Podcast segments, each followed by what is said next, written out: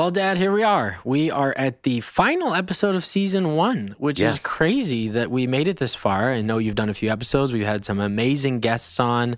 Uh, we're planning to continue into the the new year. I like for sure. Uh, so far, so good.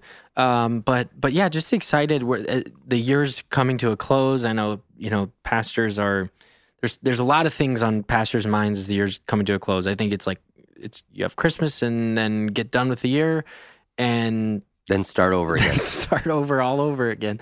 Um, today, today I I, I want to talk to you because this is something you you're really good at. You, uh, even as kids, you said you know leaders are readers. You need to read Yep. books. You Yep. need to set goals, and you're you're big into goal setting. And for us, we weren't. I don't know that we weren't allowed to to not do them, but it was like you had us turn in our goals December thirty first. I was growing up. mandatory goal setter. Yes, Yeah, you said- had to do it. we did have to do Yeah. it. And so there, I don't know the, what the consequence was if we didn't because we did them always, but you would make us set goals. And Right so to jail. Yeah. okay, to distract me. But but I think it'd be great to talk to two pastors about, you know, even having this conversation with us about how you set goals for a church because there's personal goals. I want to, you know, Right. lose weight or I want to um, you know, be be better in my marriage or be a better Yep. fill in the blank, read books. But from a church, there's there's obviously there's so many different routes you can go. Well, I want the kids ministry bigger and I want more people and more people and more money and more this. And, and that's part of it, absolutely. But there's other things too. And then it's how do you get those numbers? Do you just say, I want to be a thousand or I want to be 500 or I, I want to get a million dollars. And it's like, is it's arbitrary. Obviously you're hearing from God. So I, I would just love to talk to you about that for uh, how yeah, long it's interesting you say that because, like, just speaking of where did I get the numbers from? I read something once and it said double your church every four years. And it just made so much sense to me. Like, okay, It's a big goal. I'm going to try to double my church in four years.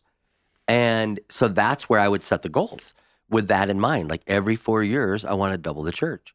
And so Do you think that changes now with like online or Yeah, things? Or, it totally does. And it it worked up to a certain size. Like Sure. it worked into like, I don't know, a couple thousand. Yeah. But I'm saying like when we were 100, I was like, we want to get to 200, 200 to 400. Four, you know, How long did it take us? I mean, I think it took some, us 10 years to get to a thousand. on a thousand people per weekend. Correct. Yeah. Yep. And it wasn't just like a thousand adherents. Yeah. It was a thousand people. So that's where I was setting goals. And then I've always been a goal setter. Mhm. I just, I, I forget what seminar I was at, and they're like, you know, 3% of people set goals or whatever. And I was like, what? And all these successful people were setting goals. So I'm like, okay, I'm going to do that. And I just started setting goals. And I realized as I set them, I started to hit them. And it, there's a sense of accomplishment in hitting the goal and getting done. And so that's where it came from. It wasn't anything even biblical. It was just like, these guys are saying they set goals. I'm going to set goals. And, and now, you know, you're right. I do it for what weight I want to be, how many books I want to read, how many sermons I want to listen to, what countries I want to go to, what golf courses I want to play, what things I want to do with mom, what our giving goal is. I mean, we, I set them for everything. Yeah. How, how do you in in the church context, and we may get in more into personal stuff in down in the future here, but uh, in the future, like like Like 10 10 minutes in the future. Like back. uh, but when setting church goals, I, I think maybe a, a critique of it would be, well, I don't want it to become, uh, you know, that I'm focused on the numbers because ultimately pastoring, you're pastoring people, and it's like, how how have you combated that? You know, That's, I, got it. Here's the thing those numbers are for me internally. They're not for the congregation necessarily. And so I learned like they didn't care. Like I'd say, we're going to grow by 75 people. They're like, we don't care. they don't want, they don't need to grow, Yeah. want to grow. yeah, th- there was. So I needed to, that was my goal. And what I needed to do is make them healthy enough Mm. to grow by 75 people. I need to encourage them and preach and teach and disciple for them. But I found that they were not motivated by numbers Mm. and they were motivated by discipleship and growth. So I was going to get them to grow and be discipled. And then we would see those numbers. Sure. Because we used to share the numbers. We had this many of this and this, and people just didn't care. And I watched their eyes glaze over. And I thought, okay, what they're concerned about is salvations, water baptisms, money to missions, and that's about it. And Sure. so they didn't care how many people went through our next class or No. like whatever it was called at that time or you know whatever we're doing now. Well, it's not. ca- yeah, it's not called called that anymore. Yeah. I'm just saying, like they didn't care. no. They didn't care. but we did. So you got to recognize what numbers are internal and what numbers are external. Mm-hmm. And there's a few that motivate everybody, and then there's a few that you need to have that motivate you. What are the few that motivate everybody? The salvations, water Oh, okay. baptism, Got it. um, you know, missions dollars, like those ones everybody can get excited about. Yeah, we want to see 300 people saved. Nobody's going to be like, boo, you know. But if you say, we want to see 300 people go through next or, you know, welcome home, they're like, don't care, Yeah. you know. So it was, it was trying to figure out which ones motivated them and I should share with them and which ones they just need to be internal. Yeah, and don't you think that that growth comes from a couple of factors? But one is that they they love it what God is doing in them so much that they want other people involved in that. Like, hey, it's it's out of their testimony of what God has done through the church and how Jesus met them. And then the other side is is felt needs. You know, things in the community that are, hey, this this is an, an area that I think our church does a great job of. You know, whether it's a, a you know parenting ministry or a marriage ministry or singles or whatever it is it's hey this this is a great felt need. Are there other again and maybe those aren't i think they are but are there other factors that you saw like what makes a church grow? I mean it's not so many churches mean- the stats are crazy. They're all a lot of churches are shrinking but there are some that are growing. Think about a great restaurant. Like when I leave a great restaurant, I'm like, that was so good. I loved this. Mhm. And then I might say, they do this. Take it to church. I love this that they minister to me and they do this so well. And so it's like you just want to tell somebody about something that's good. sure And there is something fun about being the one that tells somebody about something good. Like, Yeah. you know, you discover a band before anybody else does, or you discover, have you had this ice cream, or have you had this burger, or have you had this? And you, when you discover it and you're able to tell them, there's a joy in like, I told you about that, you know? Mm-hmm. So I think it's the same thing with faith. Like, I love this and they do this well. And so it's that, that's what causes that growth. And then also helping them have the tools. Like, most people are like, I don't know how to invite somebody. Is it okay if I invite somebody? How do I do it? What do I do? Is there a good day to invite? A bad day to invite? You know, so you give them tools on here's a great time to invite. Here's how you can do it. Give it a try. See if, you know, those are the things that I see. Yeah, that's I think that's helpful too in giving people opportunities like I find it a lot of times people are simpler than maybe they think simpler about things that are so complex to us. It's like, well, we got to have a strategy, we got to have this, we got to have that versus hey, whatever percentage, 80% of people will say yes to an Easter invite. Oh, great. You know, I'll invite. So versus like, okay, we got the strategy, we got this email list and we got this mailer and that it's like people people are people. Tell them like I think sometimes we treat them like like they're going to get all of what we're going to figure out. It's like, "Hey, tell your neighbor because I think if you know somebody that's struggling with this, this would be a great weekend for them." Oh, I know someone that's struggling. I'm going to invite them, you know. That that's part of it too. Just keeping it simple and yeah, giving them the tools. Yeah. And then uh, also you you have to have a church that is always thinking of growth and welcoming new people. You can't be like, well, our church really isn't very friendly. It's funny. People will bring people to our church and they'll say like, hey, I brought my neighbor to your church because you guys are way more friendly than the church I go to, which I kind of think is funny because it's like, you, well, then why do you go there? You know, like, Yeah. but we come here because you would welcome my neighbor more than my church. But Mm. it's like they we're known for we're welcome, bring them, come Sure. on, we're on mission, let's go. Yeah. One of the things you've done for many years now is at the beginning of every year, I think it's the second, you know, weekend in January or third weekend, depending on when New Year's hits, Yeah. but usually second. You you give a vision for our church Correct. for for the year. It's like this is the you know some, this is the word for the year, the vision for the year that God gave you. Can you Right. talk about that? Yeah, because right, you know, at the end of the year, I'm the busiest because I'm closing out the year and I'm dreaming up next year and praying about next year. Now, I did think it was like, I'm going to go get something equal to the Ten Commandments. And then I'm like, no, I'm not. I'm getting a theme for next year. It's not the Ten Commandments. All right. So I took a lot of the stress off me.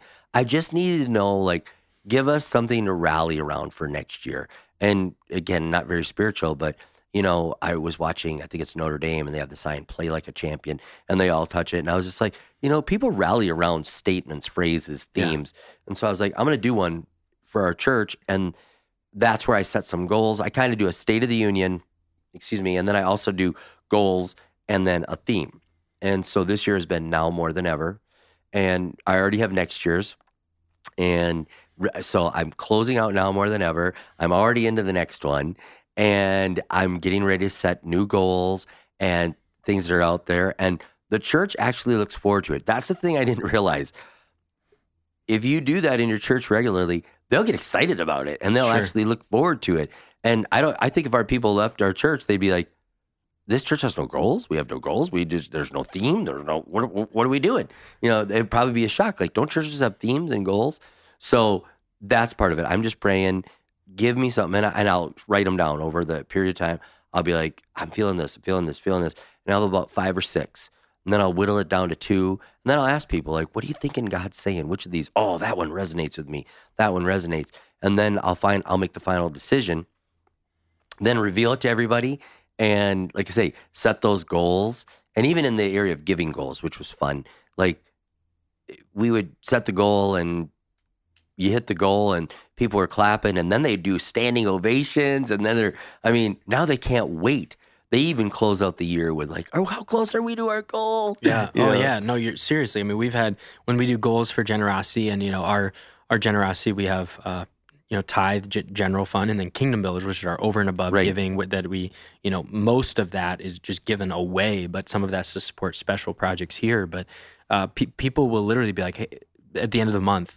Hey, where how are Yeah, where, where we are we at? at? We're at, which is, I think it ties into some of the competitive nature. But you're like, if I kind of look at like if you're going to boast, boast in Christ. Like if you're going to be competitive, be competitive about generosity. Like again, not with each other, but with yourself. Like Right. like oh, could I do that? Oh, I can get us over the goal. Literally, I remember I was with one of our campus pastors. He said, "Oh, I just got a text. They asked how much was left, and it was like three thousand two hundred forty-three. They're like, just transferred it now. Check it again. Like like we're good. yeah. it's like We're gonna hit our goal. but isn't isn't wouldn't you rather have that be your culture of Yes. hey let's get there let's do this because it's generosity like we don't we didn't put the wool over people's eyes it's like hypnotizing them like you need to give you need to be generous it's yeah, we never do that. they catch the vision of what God is doing through going on a global team, seeing what the money is doing. You know, we just showed a video of of a of a cafe that we built in the in a country in the Middle Yep. East, and it's like this is this is what your money is going to, and it's like wow, this is making a difference. So I think tying that vision and the goals together is is maybe how you combat some of the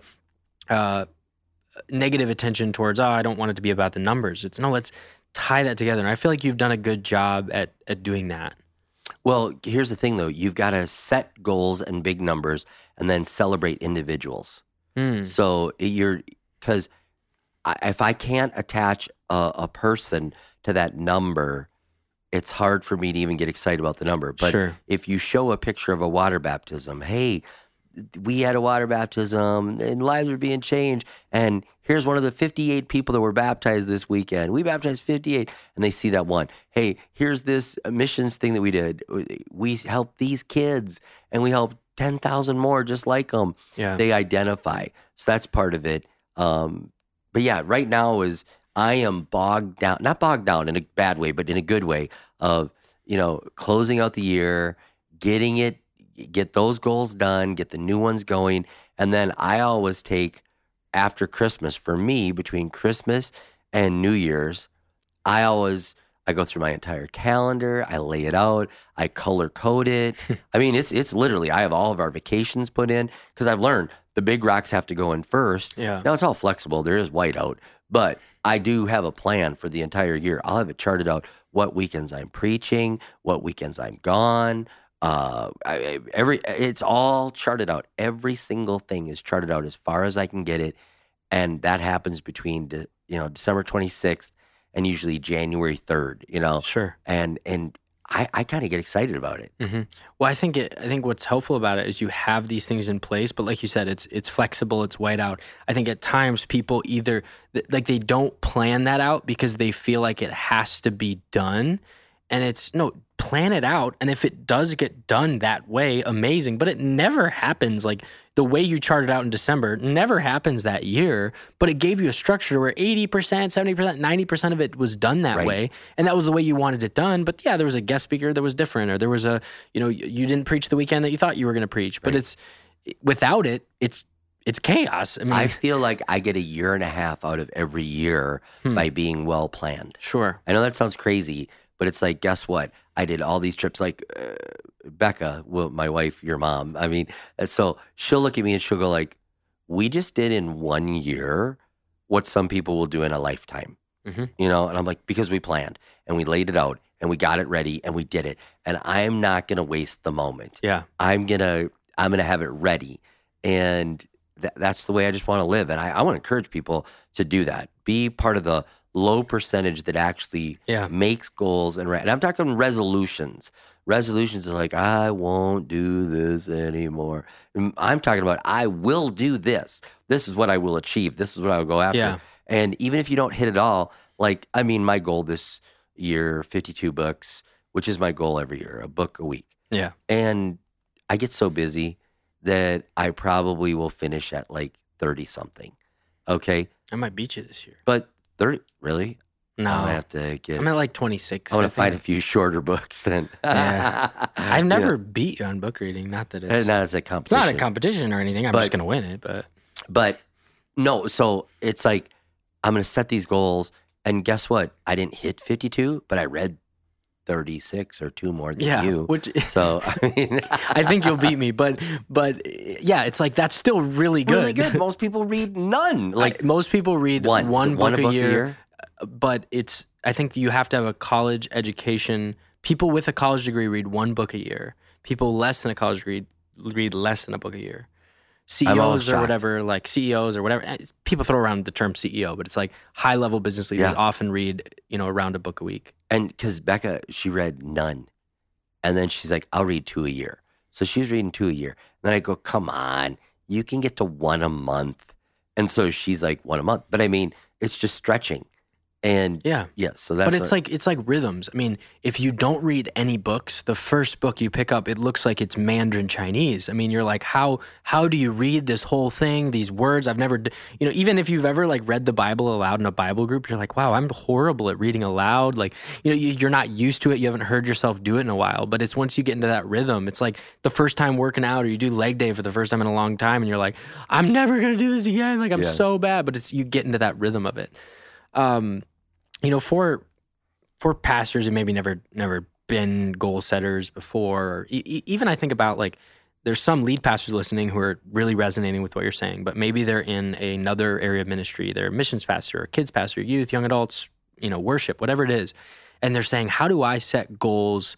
For the church and for me, while still coming under authority of like, like even to our staff, how would you advise them to to? Remember I did that teaching a dream within a dream within a dream. I mean, I know, Like, but It's it's big enough. Like if your church has a dream or a vision, put yours within it. Don't do a competing one. Sure. So if the church is saying we want to lead 300 people to faith in Christ, don't do something outside five, that. I want to do 500. 500. Yeah. Yeah. just do like, well, the youth group will be s- 100 of that. Sure. Or, you know what I mean?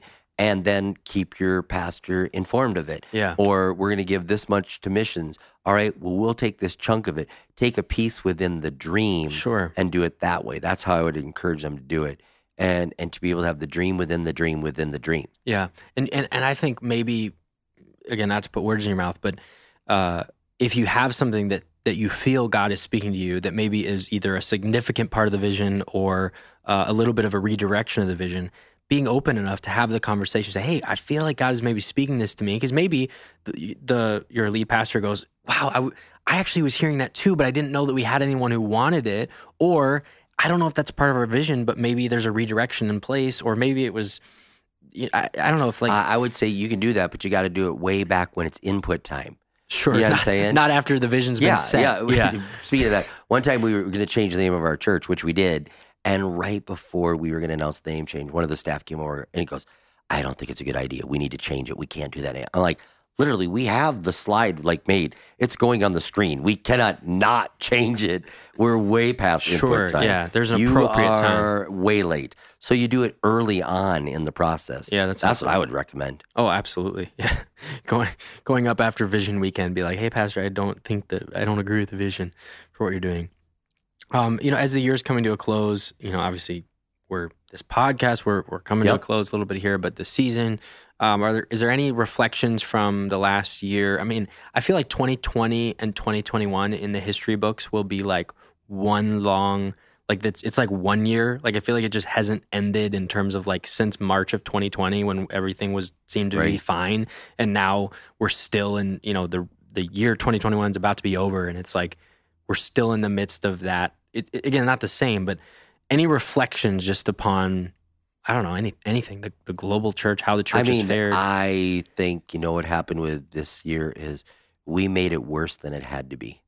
That's what I think. We made it worse than it had to be. sure. I mean, we should have risen above this. hmm We should have got back. We should have been smarter and assessed risk and things we needed to do and ways we needed to live and go back. And I think about the thing that was read by C.S. Lewis, um, The Atomic Age. I think I have it. I, I'm going to pull that up because it was. Do you know what I'm talking about? Living in an atomic age I do remember you reading it. Yeah. and um yeah so cs lewis in eight, 1948 so oh yeah, yeah, yeah. and it was living in an atomic age and it says in one and, and you could change it with covid.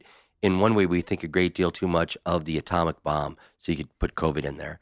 How are we to live in an atomic age? I'm tempted to reply why as you would have lived in the 16th century when the plague visited london almost every year or as you would have lived in a Viking age when raiders from Scandinavia might land and cut your throat any night, or indeed as you already are living in an age of cancer, an age of syphilis, an age of paralysis, an age of air raids, an age of railroad accidents, an age of motor accidents. In other words, do not let us begin by exaggerating the novelty of our situation. Isn't this good stuff? Wow, C.S. yeah. Lewis money. Yeah. Believe me, dear sir or madam, you and all you uh, love were already sentenced to death before the atomic bomb, insert COVID, was invented. And quite a high percentage of us were going to die in unpleasant ways. It is perfectly ridiculous to go about whimpering and drawing long faces because the scientists have added one more chance of a painful and premature death to a world which already bristled with such chances and in which death itself was not a chance at all, but a certainty. This is good stuff. I'll finish, all right? Uh, this is the first point to be made, and the first action to be taken is to pull ourselves together. If we're going to be destroyed by an atomic bomb or COVID, let that bomb, when it comes, find us doing sensible and human things Wow. praying, working, teaching, reading, listening to music, bathing the children, playing tennis, chatting to our friends over a pint. He drank, I don't, and a game of darts. Not huddled together like frightened sheep and thinking about bombs. They may break our bodies, but they need not dominate our minds. I feel like looking back, we made this worse. We let things dominate our thinking and our minds. And going into this new year, I just want to say, I'm setting goals. I'm going for it. And even if I die on the way with these goals, I'm going for it. And I want to live that way. Like life is a risk. I remember when I preached that sermon and I said, when, or I, maybe I was doing announcements and I said, when it's safe enough, we'll go. And I was like, no, it's never been safe. Like, like we're going to take risks. And so when I look back, I'm like, set goals, go for it, get back, find that energy, find that strength to do what God told you to do years ago and go bold, go big and and rise above it. Amen. Amen. And read more C.S. Lewis. Yeah. The guy was genius. Absolutely. I mean, I, I think that uh, it is a great way to end the podcast, the season, the year. I mean, it's it's true. That's what it is. It's it's you you preached a message earlier this year, Charlie Mike, continue mission. Like Yes. God God has called us, our churches, our communities, people, leaders, pastors to to do his work, to be his hands and feet and to build his church. And I know we're talking church, but it's like that is what what he's called us to do. So, I, so it's really I would encourage you, like, you know, the people listening here is for people who have never sought a vision from God and heard it, like, Right. what, what great. I mean, that, that's a vision from C.S. Lewis. That's, Yep. that's a word that he got this, how do I respond to the atomic bomb? And he wrote that, what are the things that your community needs to hear, your church needs to hear, and how do you need to lead them and shepherd them, but then spur them on for greater works? And Yes. So, I'll give one last challenge. yes. I talked to our worship team leaders and our production team not that long ago, and I said, people are hungrier today.